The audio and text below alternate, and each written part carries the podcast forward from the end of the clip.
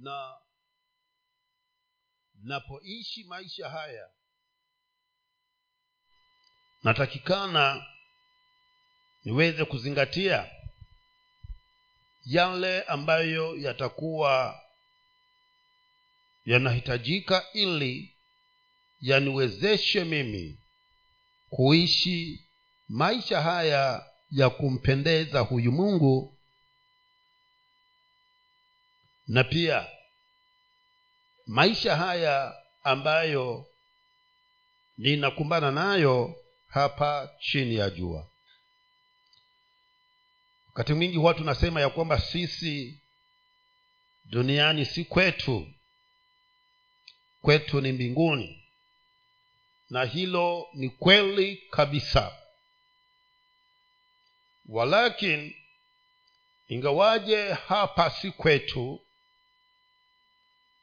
lakini bado tuko hapa ugenini. Na ili kwamba tukaweze kuishi kulingana na kule ambako ni kwetu inanipasa niweze kujizatiti kukabiliana na yale ambayo yako hapa ugenini na ukweli ni kwamba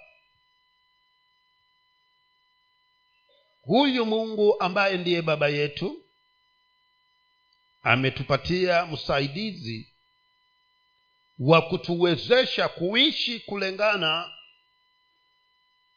na jinsi ambavyo watu wa mbinguni anatakana kuishi tukiwa hapa chini ya jua kwa hivyo kunako mwongozo ambao tumepewa na mwongozo huu ndiyo tunatakikana kwamba kila inapoitwa siku tuweze kuuangazia kuuangalia ili nijue inanipasa niishije hapa duniani nikiwa ni mwenyeji wa mbinguni na mwongozo huu ni neno la mungu ambalo tumekabidhiwa kwa sababu mungu yeye ndiye mwanzilishi wa hekima hii ambayo wanadhamu wako nayo ya kwamba napotengeneza chombo kinapokamilika pia hutengeneza mwongozo wa jinsi chombo kile kinahitajika kutumika. Ndio maana ukinunua simu hupewe simu peke yake. Pale zamani kulikuwa na kijitabu. Siku hizi wameweka hayo maelezo ndani ya hiyo simu yenyewe lakini zamani tulikuwa tunapewa kijitabu. Ili kwamba kikuongoze jinsi ambavyo utaweza kutumia hicho chombo. Na ndivyo ilivyo na sisi nasi. Tulipoumbwa bwana akajua ya kwamba iwapo wataweza kuishi pale duniani kulingana na yale ambayo yanatekana yaweze kutekelezwa tukiwa huku juu mbinguni basi lazima tuwapatie mwongozo utakaowasaidia kuweza kuishi duniani wakitekeleza ya mbinguni. Na ndiyo maana tukapewa neno la mungu. Na wakati mwingi mwanadamu hutamani sana kufata njia za mkato. Yeye huangalia tu tayari pale mahali pa kuanzisha hicho chombo kama ni keyboard anaangalia ni kuweka wapi waya wa moto na akiweka waya wa moto anawakisha hiyo keyboard hataki kufuatilia kusoma mpaka amalize. Hukule kwengine atabahatisha bahatisha. Na ndivyo ilivyo hata sisi waamini nasi. Mwongozo huu tumepewa walakini sio wengi sana wanatamani kuusoma na kuweza kuuzingatia kwa hivyo anasema mradi tu nimeombewa sala ya toba tayari mfanini nishaokoka. Ni kweli. Lakini ili kwamba kuuhifadhi huo uokovu sasa mpaka atakapodhihirishwa kristo yesu kuna neno la mungu ambalo tumepewa lituelekeze na kutuongoza katika zile kanuni na ile njia inayopaswa kwamba niifate nikiwa hapa duniani ninapomngojea huyo bwana wetu yesu kristo. Kwa hivyo tumepewa hili neno la mungu ambalo sisi tumezoea kuliita bibilia bibilia ni neno la mungu. Na kwa sababu ndilo neno la bwana basi limenipasa kulizingatia kama nitaishi kulingana na matakwa ya baba yangu aliye juu mbinguni tuangalie yohana mtakatifu mlango huu wa kwanza.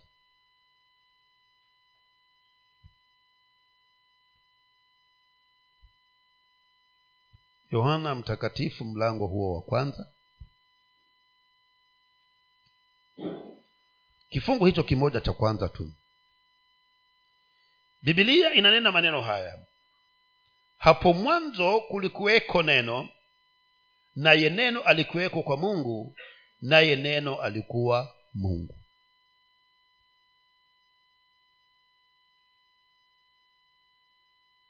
Kwa hivyo hapo mwanzo kulikuwa na neno. Na huyo neno alikuweko kwa mungu. Na huyo neno alikuwa mungu kwa hivyo ninaposisitiza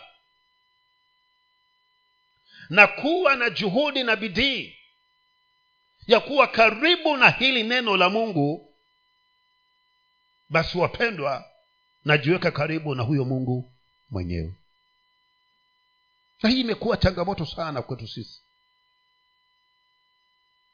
Ya kuweza kuwa karibu na hili neno ya kuweza kulisoma hili neno ya kuweza kulizingatia hili neno ya kuweza kupatikana mahali neno hili linashirikishwa. Huwa tuna ugumu sana. Na kwa sababu ya ugumu huo tumejiweka mbali na mungu. Na kwa sababu tumejiweka mbali na mungu hatuwezi kudhihirisha uweza wa kiungu ambao unapaswa uwe ndani yetu na tuweze kudhihirisha kwa ulimwengu kwa unaitwa changamoto ndugu zangu.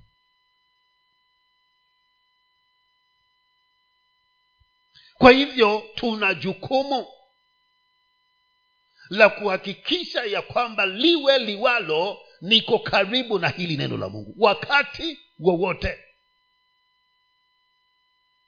Kwa maana kumbe nikiwa karibu na hili mungu ndivyo ambavyo najiweka karibu na huyu mungu na nitakapokuwa karibu na mungu hakuna kitu ambacho nitapaswa kukitenda kikakose kufanyika. Kwa maana siyo mimi nitakayetenda lakini lile neno ambalo liko ndani yangu ndilo litakaloweza kutekeleza hayo mambo. Kwa hivyo himizo langu ni nini asubuhi ya leo? Ni kwamba mpendwa tamani na iwe tabia yako iwe desturi yako ya kwamba hujiweki mbali na hili neno la mungu. Ndio maana kichwa chetu leo ni neno la mungu.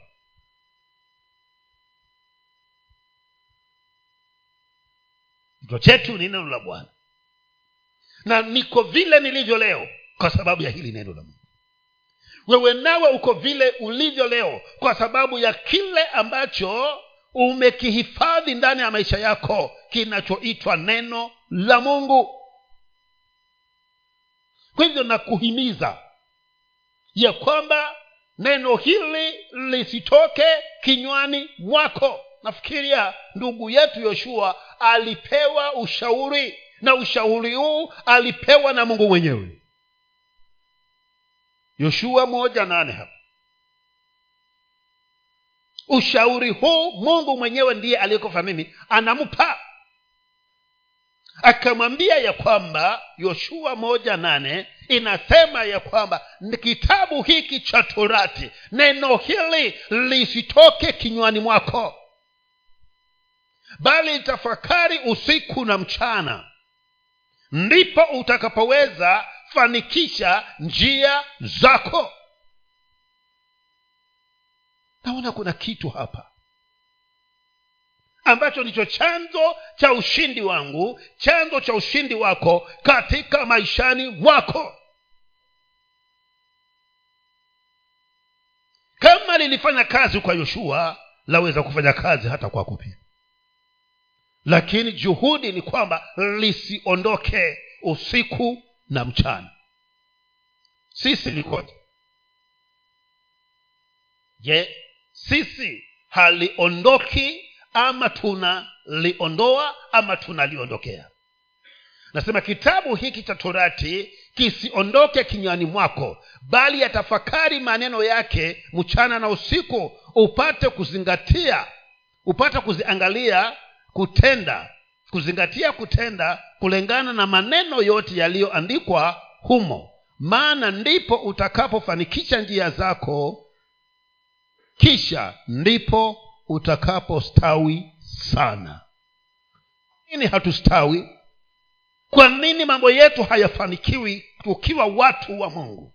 Wapendwa ni kwa sababu tuko mbali sana na neno la mungu. Tuko mbali nalo sana. Na jambo la kushangaza ni hili. Jumapili hata tujapo katika ibada na neno hili linenwe tunalisikia lakini kulizingatia hatulizingatii. Kwamba tumeambiwa tuhakikishe ya kwamba tumefanya kile ambacho neno hili linatueleza. Ndipo tutakapostawi na njia zetu zitakapofanikiwa sana. Lakini kama sitaweza kulisikia sitaweza kulisoma na kulizingatia na kulitenda basi huku kustawi hakutakuweko. Haya mafanikio katika njia zangu hayataonekana. Ndipo ninasisitiza kabisa ya kwamba ushindi wako wewe umekita katika neno la mungu ufanisi wako wewe imekita katika neno la mungu. Kufaulu kwako wewe kuko katika neno la mungu. Kufanikiwa kwako wewe kuko katika neno la mungu. Uzima wako wewe uko katika neno la mungu. Afya yako iko katika neno la mungu. Katika hali zote niko hapa kukuhakikishia ya kwamba yote anayo unayoyatamani ninayoyatamani hayapatikani nje ya neno la bwana na ni katika kuyazingatia ndipo hayo ninayoyatamani yakaweze kupatikana. Niko hapa kuwa mshahidi ya kwamba hatuyazingatii hatutekelezi hili neno hatulitafuti hili neno hatuko karibu na hili neno hatutaki kuweza kuzingatia. Kusudi la neno la mungu ni nini timotheo wa pili. Waraka wa timotheo wa pili. Kusudi ya neno. Timotheo wa pili mlango ni watatu tuanzie mstari huo wa kumi na tano. Timotheo wa pili. Mlango ni watatu tunaanzia kifungu cha kumi na tano.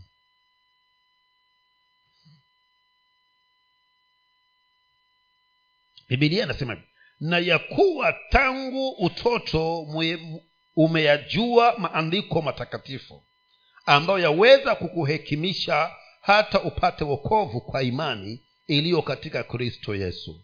Kila andiko lenye pumzi ya mungu lafaa kwa mafundisho na kwa kuwaonya watu makosa yao na kwa kuwaongoza na kuwaadhibisha katika haki. Kusudi ya neno hili wapendwa. Jambo la kwanza ni kwamba likupatie hekima. Hekima ambayo haiwezi kulinganishwa na hekima ya hapa duniani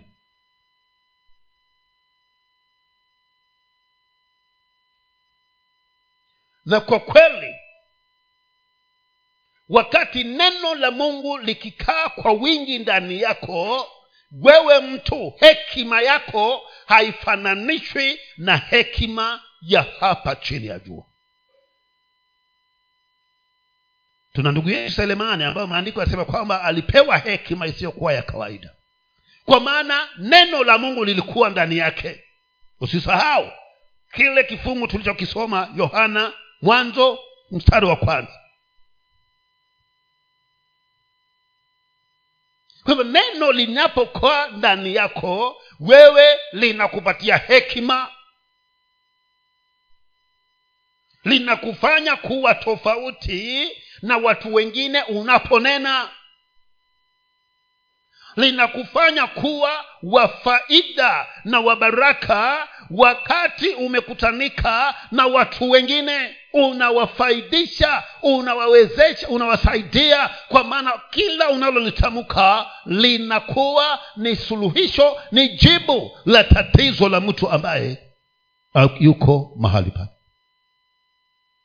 lakini tawezaje kuwa na hii hekima ya neno? Tawezaje kuwa na hii hekima kama siko karibu na hili neno la mungu kama hili la neno la mungu mimi silizingatii. Kama neno hili la mungu mimi silifanyi mimi silitekelezi. Siwezi kuwa na hiyo hekima. Ndio niko hapa kukusisitiza wa kwamba kukusisitiza mpendwa kwamba lazima uwe na ukaribu uwe na shauku uwe na tamanio la hili neno wakati wote. Kwa maana kumbe nikiwa nalo ninakuwa na hekima. Na hekima nitakayokuwa nayo haitaweza kufananishwa na hekima ya hapa duniani. Pia neno hili liko na limeweza kuandikwa ili kwamba liweze kunifundisha. Linifundishe kitu gani? Linifundishe jinsi ya vile ambavyo ninapaswa kuishi nikiwa hapa chini ya jua kwa ajili ya maandalizi ya kumungoja yesu kristo pia linifundishe jinsi ambavyo naweza kupata vitu vya kunisaidia nikiwa naishi hapa duniani. Ili neno hili kwa ajili ya kunifundisha jinsi ya kuishi jinsi ya kufanya biashara jinsi ya ku, ya kulima jinsi ya kuishi maisha yanayompendeza bwana. Liko hapa ili linifundishe. Lakini kama nitakuwa mbali nalo basi itakuwa vigumu sana kupata hayo mafunzo ambayo neno hili li, ya, liko nayo hivyo kando na kuwa lanipatia hekima pia linanipasa linifundishe. Hata jinsi ya kusema. Pasa linifundishe jinsi ya kusema. Maneno ya kusema. Napaswa linifundishe jinsi ya kuishi na watoto wangu. Inapaswa linifundishe jinsi ya kuishi na majirani lapaswa linifundishe vyovyote chochote kile ambacho napaswa nikitekeleze hapa duniani. Na zaidi ili niishi maisha ambayo ninaweza kumpendeza bwana nikiwa hapa duniani. Neno. Neno hili wokovu wengi tumeliweka mbali. Ndio maana mafunzo yake hayana nafasi katika maishani mwetu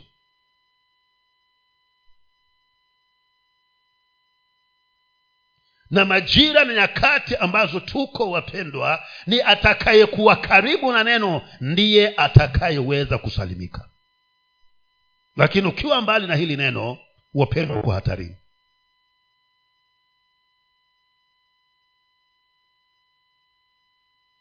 Jambo lingine neno hili la nisaidiaje? Lina kusudi gani? Kusudi nyingine ni kuhakikisha ya kwamba neno hili limenionya amesemaje hapa? Mstari wa kumi na sita.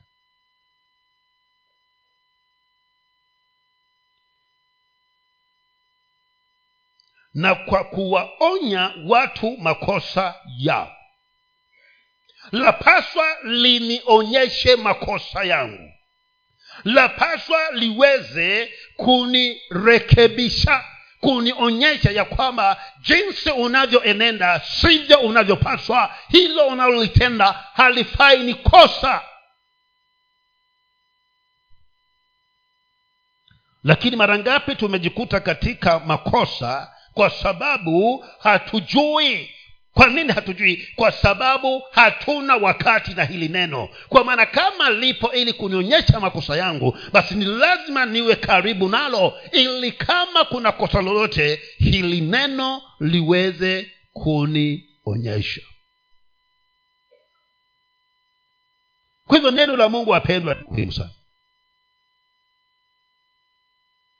Na taka uelewe ya kwamba unaishi kwa sababu ya hili neno. Kile kichache cha hili neno lililo ndani yako ndilo limekushikilia lakini kama ungekuwa na wakati nalo ukawa na wingi wa hili neno na amini ungekuwa mtu wa tofauti. Hapa chini ya jua.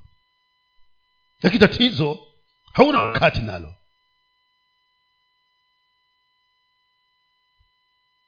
Hebu wee angalia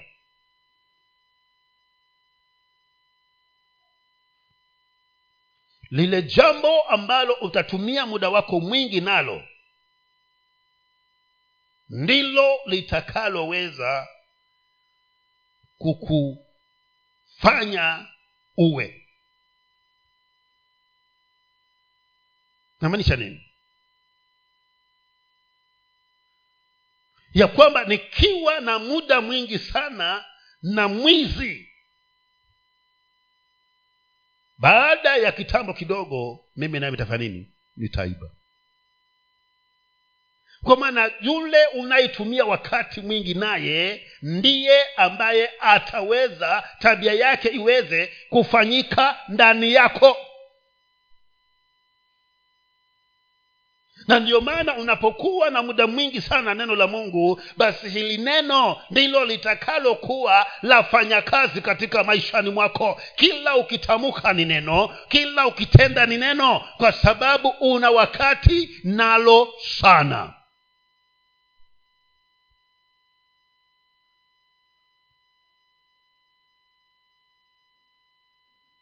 Walakin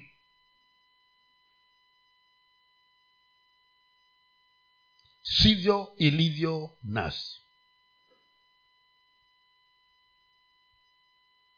Na kwa sababu hiyo mpendwa una mapungufu mengi sana. Kwa sababu hiyo nina mapungufu mengi sana.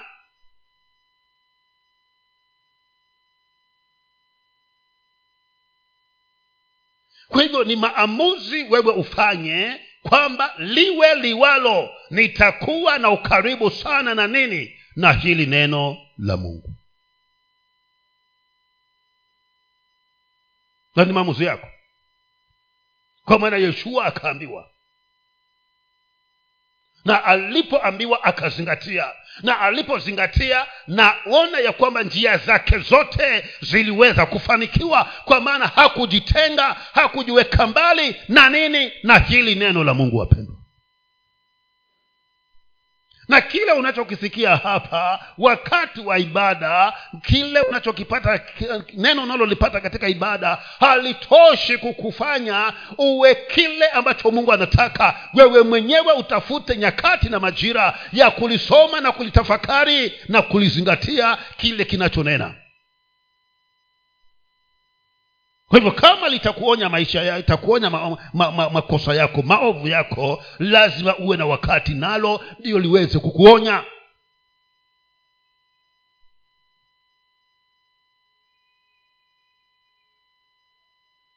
Pia lina kazi ya kufanya nini? Kuturekebisha. Kando na kutuonyesha makosa yetu lina jukumu la kuhakikisha ya kwamba limeturekebisha neno hili.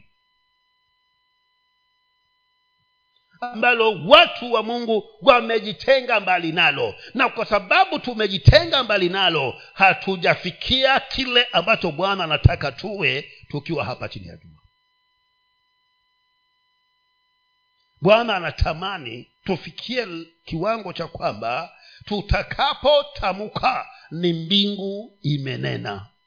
Lakini mpaka ndani yako uwe umejaa hili neno.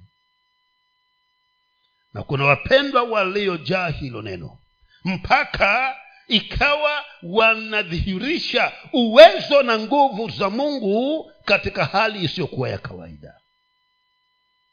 Anatembea njiani kivulivuli chake kikiangukia mgonjwa mgonjwa anapona auwe yuko katika barabara hizi za kiifi pale kuna kiwete amesimama ama ameketi kando ya njia kivulivuli cha huyo mpendwa kikimgusa huyo kiwete kiwete anatembea. Watu waliokuwa wamejaa neno la bwana na waliokuwa na wakati na neno la bwana na waliokuwa wakilizingatia neno la bwana na waliokuwa wakitenda vile neno linalowaambia.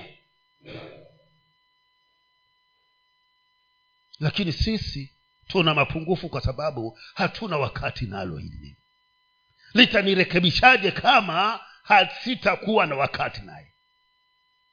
Kwa maana hata wewe kama niniweze kukuseme, kusemezana nawe ni kurekebisha njia ambazo si salama lazima uwe na wakati na mimi. Lakini hatupatani. Nitakuzungumziaje neno wapendwa tamani kuwa na urafiki naye zaidi. Ndugu zangu kama vile tulivyo na bidii na simu zetu basi tungekuwa na bidii na hili neno la mungu tungekuwa watu tofauti.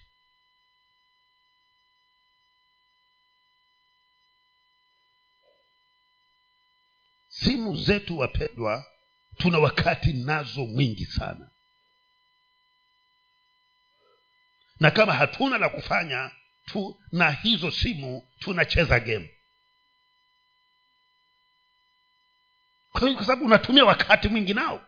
Sasa tungetumia wakati vile tunavyotumia na simu zetu tutumie wakati huo na neno la mungu. Ninawahakikishia ndugu zangu tungekuwa watu wa tofauti.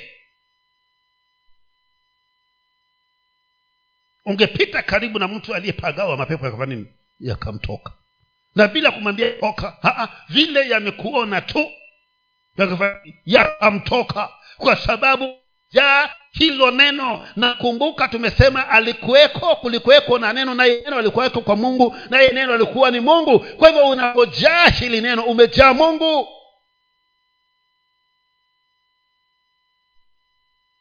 Na mahali palipo na mungu hakuna kisichowezekana kwa hivyo lina kusudi lina kusudi la kufanya la kuturekebisha. Lakini mpaka niwe na wakati nalo ndilo ndipo linizungumzie mahali ambapo nahitaji nirekebishe neno. Nashangaa mtu hana nafasi na hilo neno la mungu akija kwa ibada wakati wa sifa hana shida lakini kipindi cha nalala mpaka neno limalizike. Atasaidika huyu. Atarekebishika huyu. Kwa maana hakuna achokisikia na kumbe hili neno lina kibarua ndugu zangu linafanya kazi ndani yetu. Na kama ni tuishi tukiwa watu waliookoka maisha yaliyo ya mguso basi kitabu hiki cha torati neno hili lisitoke maishani mwetu. Tulitafakari usiku na mchana tuwe na wakati nalo ndiposa litufanye vile ambavyo bwana anataka tuwe.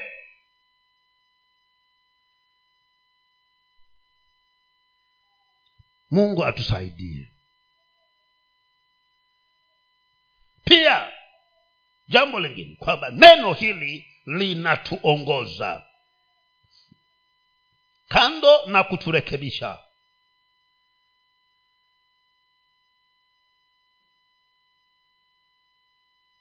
linatuongoza.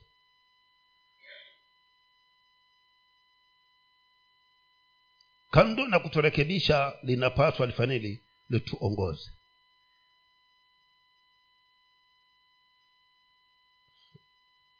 lapaswa likuelekeze.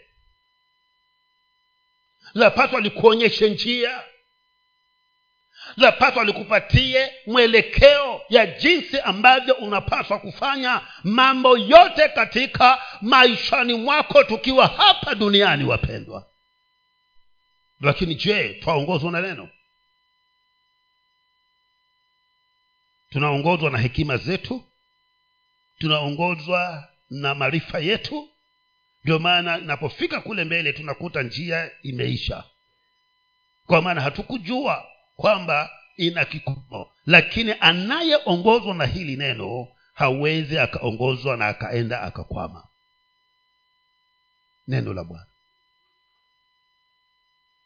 kwa hivyo ninasema nini? Nasema ya kwamba majira yamefika wapendwa tutumie muda wetu mwingi sana na neno la mungu kuliko mambo yale mengine yote. Lazima. Majira yamefika. Tutumie wakati wetu mwingi na neno la bwana na wakati mwingine tunawekewa nyakati ambayo tunaweza kuja kukaa na kusikia hili neno na majira hayo yanapowekwa hebu tafuta nafasi upatikane. Tafuta nafasi upatikane.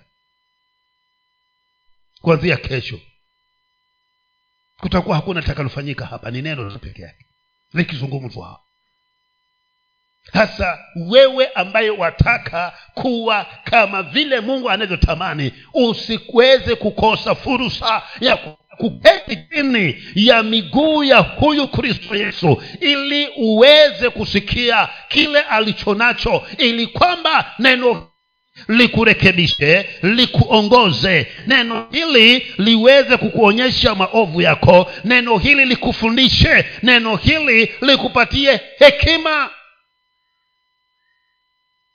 ni kwa faida yetu sisi wapendwa na kwa ajili ya utukufu wa mungu. Neno hili huwa anafanya nini? Jambo la kwanza the word of god produces life. Neno la mungu linapeana nini? Uhai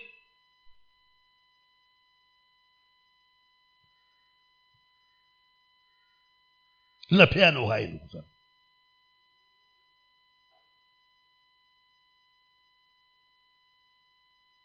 Linapeana uhai. Tunaishi kwa sababu ya hili neno. Na ukitaka kujua kwamba lapeana uhai rudi mahali pale mungu alimuumba adamu. Akaweka pumzi yake ndani yake neno la uhai ndani ya huyu mpendwa. Neno la mungu lapeana uhai. Yohana sita na tatu. Yohana sita sitini na tatu.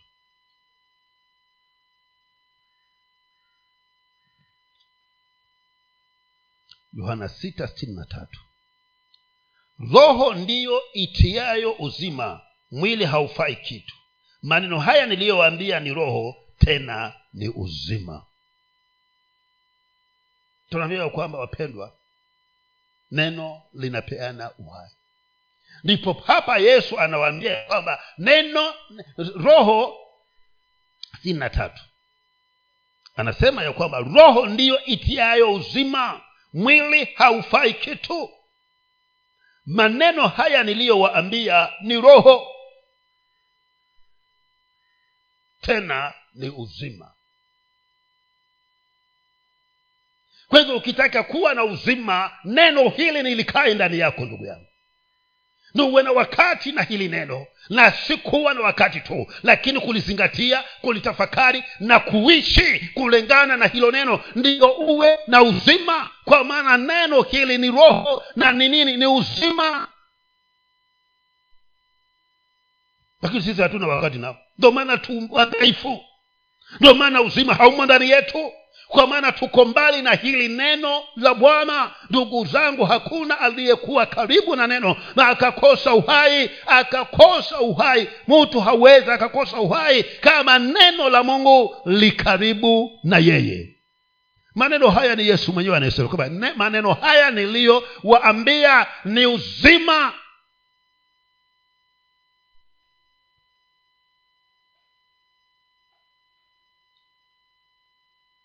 hivyo ni lazima uweze kutamani na kuwa na ukaribu na hili neno. Wewe mwenye iwe umba hiyo tabia. Tengeneza hiyo tabia.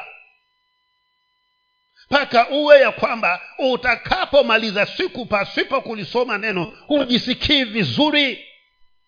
Lazima usome ndo usikie angalau umefunguka umba tengeneza hiyo tabia na utakuja kunishuhudia ya kwamba nilipotengeneza tabia hii maisha yangu nayo pia fanini yamebadilika. Hebu angalia zaburi thelathini na tatu. Zaburi thelathini na tatu mstari wa sita na wa tisa. Zaburi thelathini na tatu mstari wa sita na wa tisa kwa neno la bwana mbingu zilifanyika na jeshi lake lote kwa pumzi ya kinywa chake. Tisa maana yeye alisema ikiwa ikawa. Maana yeye alisema ikawa na yeye aliamuru ikasimama.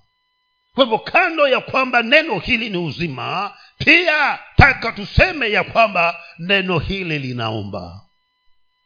Neno la mungu linaumba ndugu zangu it creates neno la mungu linafanya nini? Linaumba. Huo mstari wa sita.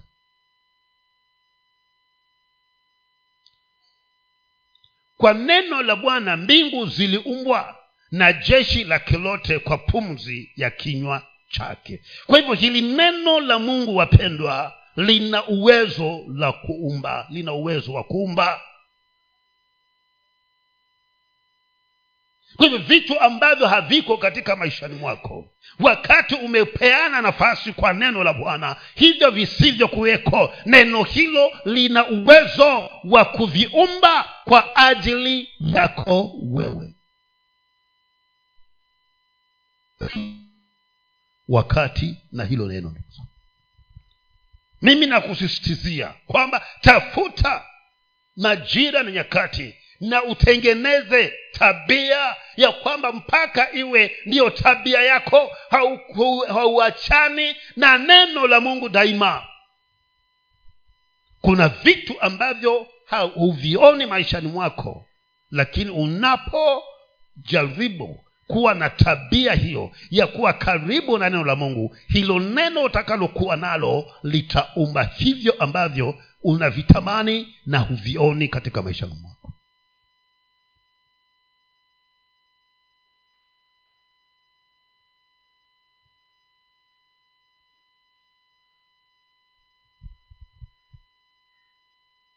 kwa hivyo lazima kama nataka kuwe na tofauti maishani mwangu lazima nisiondokee hili neno la bwana. Maisha yangu yasiondokee hili neno la mungu. Nataka nikuambie kwamba kuna pingamizi nyingi sana za kuweza kuwa karibu na neno la mungu. Kuwa utapingwa lakini unapokusudia na kutia bidii itafika wakati iwe ni tabia yako. Sijui kama umegundua ya kwamba ukianza kusoma neno la mungu mistari mitatu minne mitano unaanza kusinzia ni pingamizi. Haya vile unavyosinzia na usingizi kabisa umekushika kwa sababu wasoma neno la mungu lakini kwa runinga acha kuje nani? Ma, nani yule anaitwa nani? Sultana usingizi wote unafanya huona hizo njama. Adui. Kwa sababu anajua ya kwamba hili neno likiwa karibu na wewe hautawezekana kwa pingamizi zitakuwepo. Walakin kadri utakavyofanya bidii na kumwomba mungu kwamba bwana nisaidie nataka niumbe tabia hii ya kusoma neno lako na liwe ni tabia yangu. Hakika baada ya kitambo kidogo mungu wa mbinguni atakupatia hiyo neema. Tafuta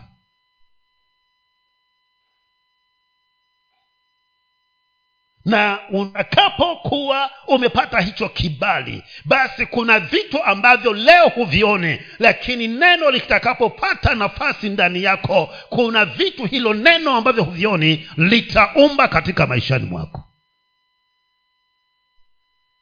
Na utakuwa mbarikiwa wa bwana. Kwa sababu hautakuwa na kupungukiwa na chochote. Hata mvua unaweza kwenda kusema kwamba isinyeshe na ikatae kunyesha mpaka utakapotamka. Kwa maana neno liko ndani yako. Yoshua akafika mahali akasema bwana hivi vita naona sitaki kuviweka mpaka kesho nataka nimalizane navyo leo na ninapoangalia naona giza litanishika na giza likija siwezi nikapigana vizuri. Kwa hivyo natamka kwamba jua mahali lilipo litulie na mwezi mahali lilipo litulie mpaka nimalize hii kazi. Na jua likasema na iwe kama ulivyonena. Kwa maana neno lilikuwa ndani yake. Mungu alikuwa ndani ya huyu mtu kwa hivyo neno likijaa ndani yako umejaa mungu. Kwa hivyo jua likasimama mwezi ukasimama yoshua akaendelea. Watu wakiangalia saa kweli ni saa kumi na mbili lakini jua liko katikati. Tu anashindwa leo hii saa yangu kweli ni vizuri? Hii saa yangu kweli inafanya vizuri zamani tulikuwa tukitaka kujua saa yako inafanya vizuri unasikiza redio. Ikisema ni saa tatu nawe unaangalia. Ukiona ni saa tatu asema saa yangu iko vizuri. Kwa maana redio ndo ilikuwa tunaiamini sana. Lakini wakashangaa kweli ni saa kumi na mbili lakini jua liko pale. Kwa sababu kuna mtu aliye karibu na neno ametamka jambo na mbingu ikasema na iwe kama ulivyonena. Neno. Wapendwa iwapo tutakuwa na kulizingatia na utafute jinsi ya kujenga tabia ya kuwa karibu na neno. Kwa sababu hatuna hiyo tabia ndugu zangu.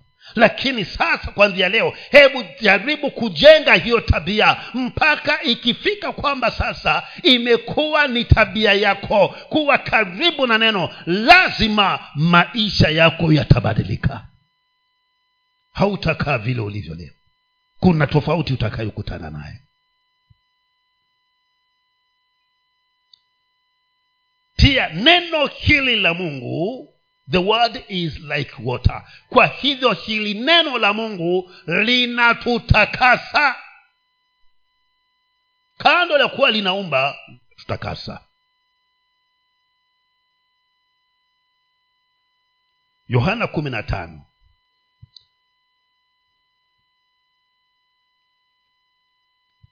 Yohana kumi na tano mstari huo wa tatu.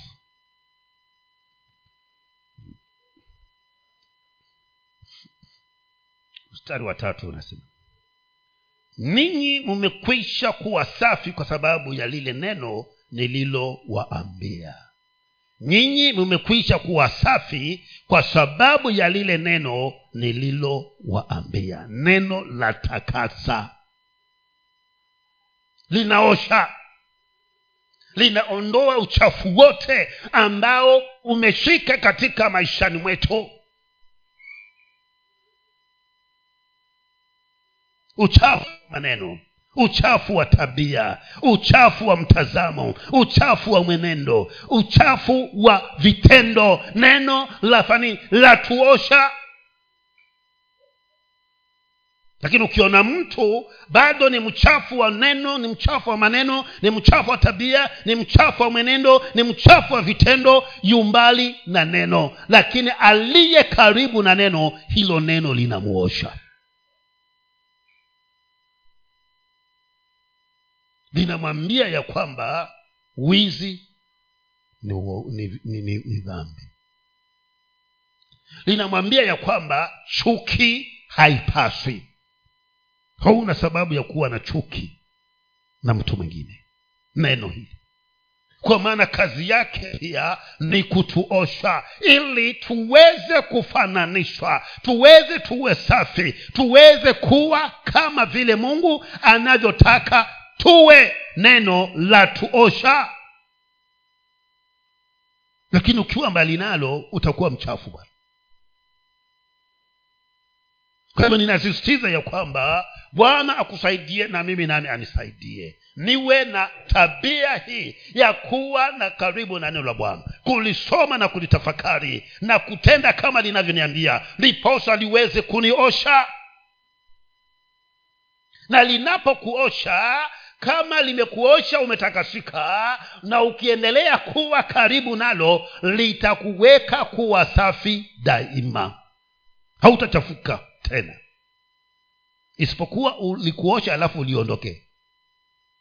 Lakini kama litakuosha na ubaki kuwa karibu nalo hautachafuka tena. Litakuweka safi. Zaburi mia kumi na tisa zaburi mia kumi na tisa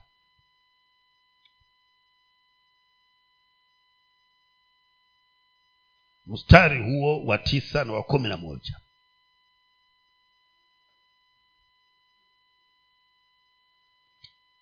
zaburi mia kumi na tisa mstari huo wa tisa. Jinsi gani kijana asafishe njia yake kwa kutii na kuifuata na kulifuata neno lako?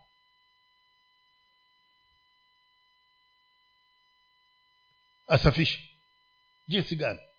Jinsi gani mtu akuokoka ataweza kusafisha njia zake tunaambia kwa kutii na kulifata neno la mungu. Kwa hivyo tulifate hilo neno. Tulitii hilo neno. Ndivyo lifanini liweze kutuosha liweze kutusafisha.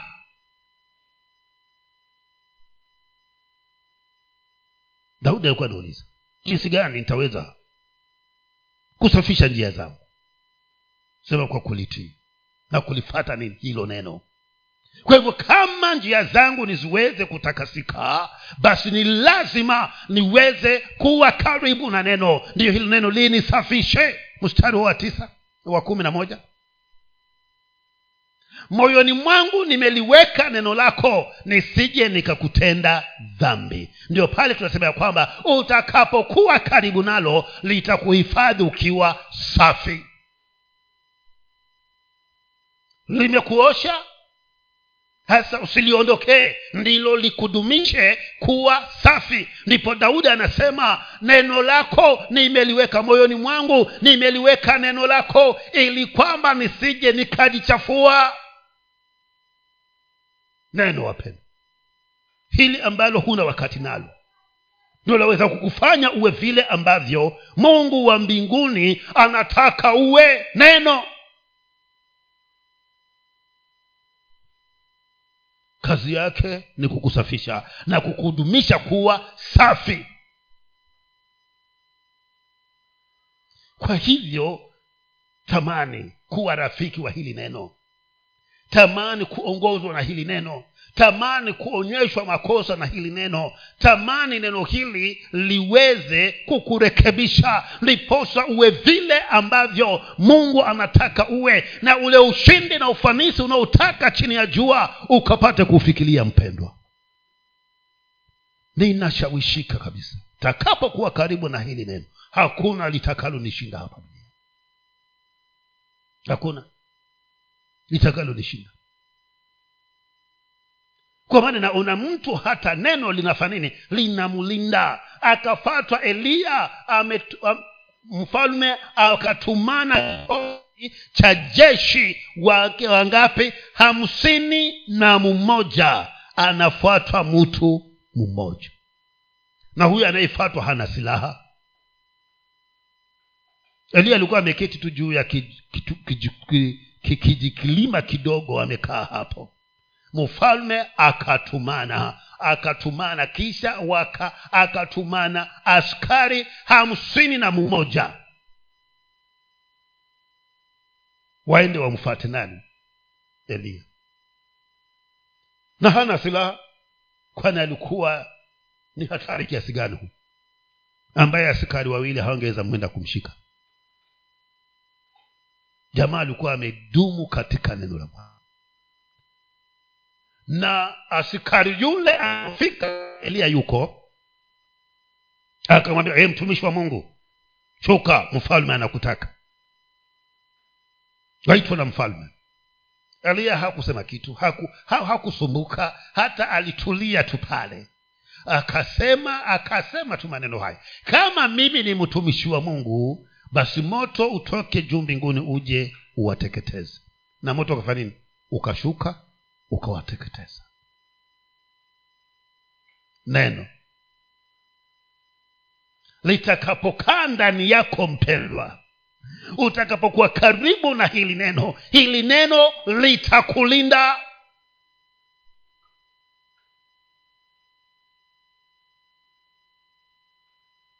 Mfalme akangoja alipoona hawarudi akatuma wengine hamsini na mmoja.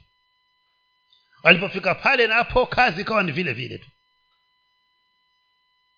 kwa hivyo unapokaa na neno la mungu ndani yako na kufanya kama neno hili linavyotaka mpendwa hata wewe ulinzi wako haufananishwi na mtu yoyote hapa duniani. Waweza kuwa watembea peke yako akasema huyu jamaa huyu ah, lakini wale waliokuzunguka acha kizaazaa kitokee ndo watajua ya kwamba huyu mtu si wa kawaida. Kwa sababu umejaa huyo neno ndani yako kwa hivyo daudi anasema kwamba nimelificha ndani ya moyo wangu ili kwamba linihifadhi safi daima.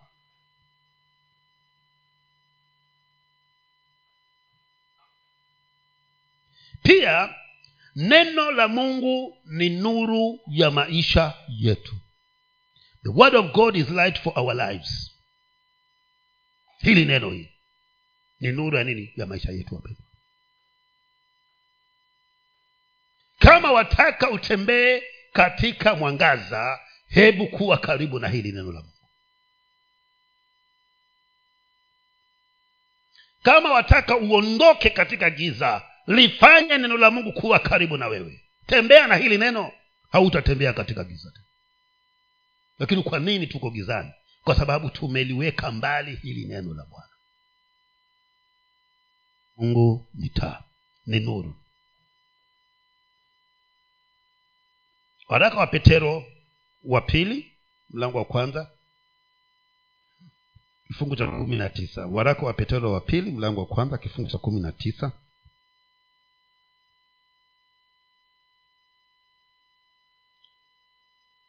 Waraka wa kwanza wa petero. Nasi tuna lile neno la unabii lililo lililo imara zaidi ambalo mukiliangalia kama taa iangazayo mahali penye giza mwafanya vyema mpaka kutakapopambazuka na nyota ya asubuhi kuzuka mioyoni mwenu. Taa inayoangaza wapi? Gizani. Kwa hivyo wakati neno la bwana umemfanya kuwa rafiki wako wa dhati kila majira wewe utakuwa unatembea kwenye mwanga. Haijalishi ni mchana wala ni usiku wewe kwako hakuna tofauti. Kwa maana hilo neno ndilo litakalokuwa taa yako. Walakin watu wa mungu meliweka mbali hili neno si kesho litakuwa hapa. Taangalia. Kama litakuwa na umuhimu kwako.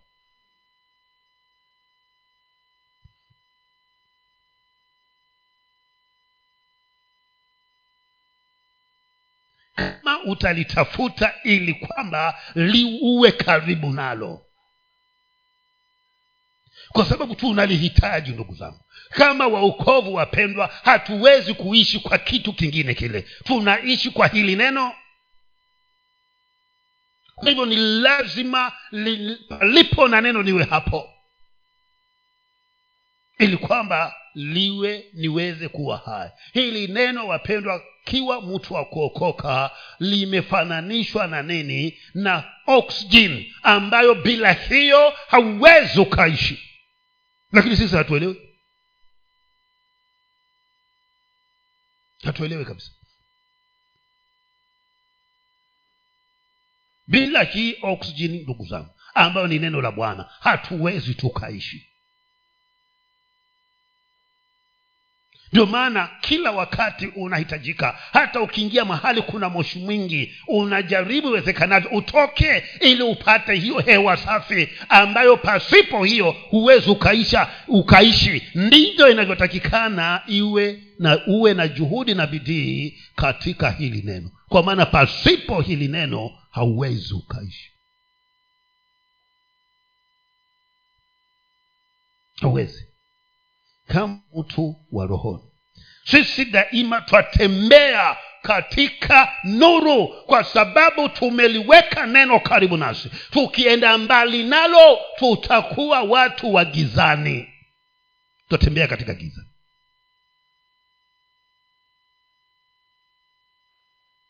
pia inasemekana kwamba katika kipengele hicho hicho ya kwamba it gives understanding in a dark world linatupatia ufahamu katika ulimwengu ulio na giza kwa maana tuna taa ambayo ni neno la bwana. Tunapata ufahamu. Sioni. Na kama wako basi hawaja kuwa karibu na neno la bwana kati ya hawa wanaoenda kufanya maandamano. Sidhani kama kuna waokovu na kama kuna waokovu basi wako gizani. Hawajakaa karibu na nini? Na neno la bwana. Kwa utetezi wanapoenda kufanya maandamano ni kwa sababu gani? Kwa sababu ya sima. Kwa sababu ati maisha yamefanya nini yamepanda. Lakini neno la mungu lasemaje kuhusu maisha? Sisi watu wakokoka lasemaje? Lasema ya kwamba mwenye haki wangu hataishi kwa bei ya vitu. Ataishi kwa imani. Ndio maana sisi hatushughuliki kwa sababu hatuishi kwa jinsi ulimwengu ulivyo. Kwa maana sisi sasa hili neno limetupatia nini? Nuru. Limetupatia ufahamu katika ulimwengu ulio na giza. Ukienda ukivunjwa mguu mtoto wako atatafutiwa nana chakula? Na mtu wa kuokoka. Anashindwa kwa huna ufahamu. Lakini unapokuwa karibu na neno la mungu utasaidika kwa maana katika ulimwengu ulio na giza utapata ufahamu hapo ya kwamba sisi hatutaishi kulingana na chochote kinachoendelea duniani. Tutaishi kwa imani. Hata unga ufike shilingi mia tano tena mokovu hata kufa njaa. Kwa sababu ataishi na neno la mungu. Hilo hata litusumbue wapendwa. Kwa sababu la kutusumbua ni sisi ambao tuliununua shilingi ishirini na tano we ulikutana nao tayari ukawa ni mia. Mna tabu gani? Ulinunua ishirini na tano mfuko mia una mifuko minne. Na hatutatizi kwa maana tumegundua si tumetoka kwenye giza tumeingia katika nuru ambalo ni neno la mungu. Limetutia nuru kwa hivyo hatutaenenda katika matendo ya gizani. Tutatembea kulingana na neno linavyotuambia kwa hivyo bwana atusaidie ndugu zangu ili tuweze kuwa na ukaribu na hili neno kwa maana wakati unapokuwa na ukaribu wa hili neno hata changamoto zitakuja. Tena bado utasimama imara. Ayubu kwa sababu alikuwa karibu na hili neno changamoto zikaja lakini bado akasimama thabiti kwa maana alikuwa anajua ya kwamba uhai wangu mimi uko salama. Kwa maana niko hai kwa sababu ya neno na mwili haufaidi kitu lakini roho ndiyo inafaidi kitu na yesu akasema haya maneno liyowazungumzia ni roho tena ni uzima. Ndio ndugu huyu hakutingizika. Hakusumbuka. Kwa maana alikuwa anajua ya kwamba hili giza linaonekana kwa wale ambao hawana neno. Lakini sisi tulio na neno hatuna shida. Hebu tuangalie zaburi ya kumi na tisa. Zaburi kumi na tisa mlango mstari wa nane. Zaburi kumi mstari wa nane. Nasistiza hili neno ili kwamba liwe nini? Tamanio la moyo wako daima lisikuondokee. Yale maagizo aliyopewa yoshua uyazingatie mimi nami niyazingatie. Inasema maagizo ya bwana ni ya adili. Hufurahisha moyo amri ya bwana ni safi huyatia macho nuru. Yanafurahisha moyo. Hili neno bwana ukiwa karibu nalo hili. Moyo wako utakuwa na furaha kipindi chochote wakati wowote. Na wakati ambako macho yako yanagiza ukiwa karibu na neno hili neno litatiwa, litatia nuru macho yako. Kwa hivyo hautatembea katika giza daima utakuwa ni mtu ambaye hauna matatizo. Watu wakisema kuna giza waambia nyinyi mna tabu. Mi naona kila mahali kwa sababu neno la mungu limetia nuru macho yangu. Hebu twende 119 zaburi 119 105 119 mstari wa mia na tano. Mstari wa mia na tano. Neno lako ni taa ya miguu yangu na mwanga wa njia yangu. Sikieni. Iwapo unatembea katika giza maswali. Je neno la mungu liko ndani yako? Huyu mtumishi wa mungu anasema kwamba neno la neno lako ni taa yangu na ni mwanga wa njia yangu. Wewe neno la mungu lakaa ndani yako.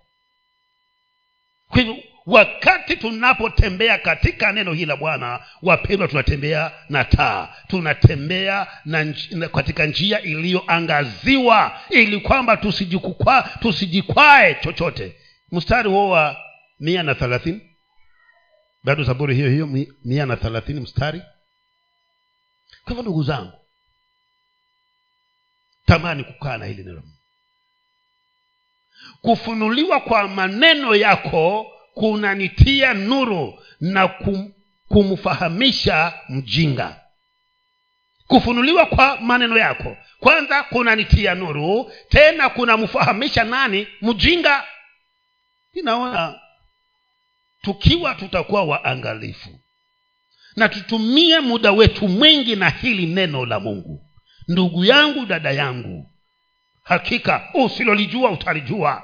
Kwa sababu mjinga ni mtu asiyejua mambo. Na kama neno la mungu litakuwa karibu na na niliweze kulizingatia. Nisiyoyajua hili neno litanifahamisha. Tena neno hili litafanini linakuwa linanitia nuru katika maishani mwangu. Kwa hivyo wakati ambapo wajihisi ugizani jua ya kwamba umeenda mbali na hili neno la bwana. Bwana akusaidie na mimi nami anisaidie. Tutamani hili neno ndugu zangu kando na hili tunalofundishwa pia uwe na tabia na desturi ya kulisoma kulitafakari na kulifanya. Ndiposa likufanye vile ambavyo unatakikana uwe. Neno hili bwana lina mambo mengi ambayo tungeweza kuyaangalia. Hebu tuangalie mathayo nne nne. Mathayo nne nne mathayo ine ine naye akawajibu akasema naye akajibu akasema imeandikwa mtu hataishi kwa mkate tu ila kwa kila neno litokalo katika kinywa cha mungu. Kwa hivyo la mungu ni chakula chetu. Ni chakula cha kiroho neno la mungu wapendwa ni chakula cha kiroho. Ndipo yesu akamjibu shetani ya kwamba mtu hataishi kwa mkate tu lakini kwa kila neno linalotokana kwa mungu. Kwa hivyo kama ni uimarike kama ni uwe na afya katika maisha yako ya rohoni lazima mpendwa usiwe mbali na neno la mungu. Langu ni kwamba bwana akusaidie. Iwapo hakuna chochote kitaka kinachoweza kukuzuia kwamba usiwe karibu na hili neno la bwana. Na kuomba katika jina la yesu aliye hai mkutano huu kuanzia kesho mpaka siku ile ya ijumaa usikose. Kwa maana haya yote ambayo tumeyaweza kuyaangazia asubuhi ya leo. Na mengine ambayo sitaweza kuyafikia kwa ajili ya wakati yatapatikana. Yatakuwa unayajengea fursa na nafasi ya kuwa ndani yako wewe. Kwa hivyo tamani tamani kuwa na ukaribu na hili neno la mungu. Tamani kuwa na ushirika na hili neno la mungu tamani. Neno hili likae kwa wingi ndani yako. Tafuta kila linachowezekana cha kufanya wewe kuwa karibu na hili neno mpendwa. Kwa maana utakapokuwa umefanya tabia hiyo haya yote na mengine yatakuwa ni ya kwako. Faida hizi zote zitakuwa ni zako wewe. Ushindi huu utakuwa upande wako utakuwa ni wa kwako baraka zitaambatana na wewe. Kufanikiwa kutakuwa ni kwako. Hekima yako haitafananishwa na hekima ya ulimwengu. Kwa maana neno atakuwa anakaa ndani yako. Tafuta kujenga tabia ya kuwa na ukaribu na neno la mungu. Naomba tusimame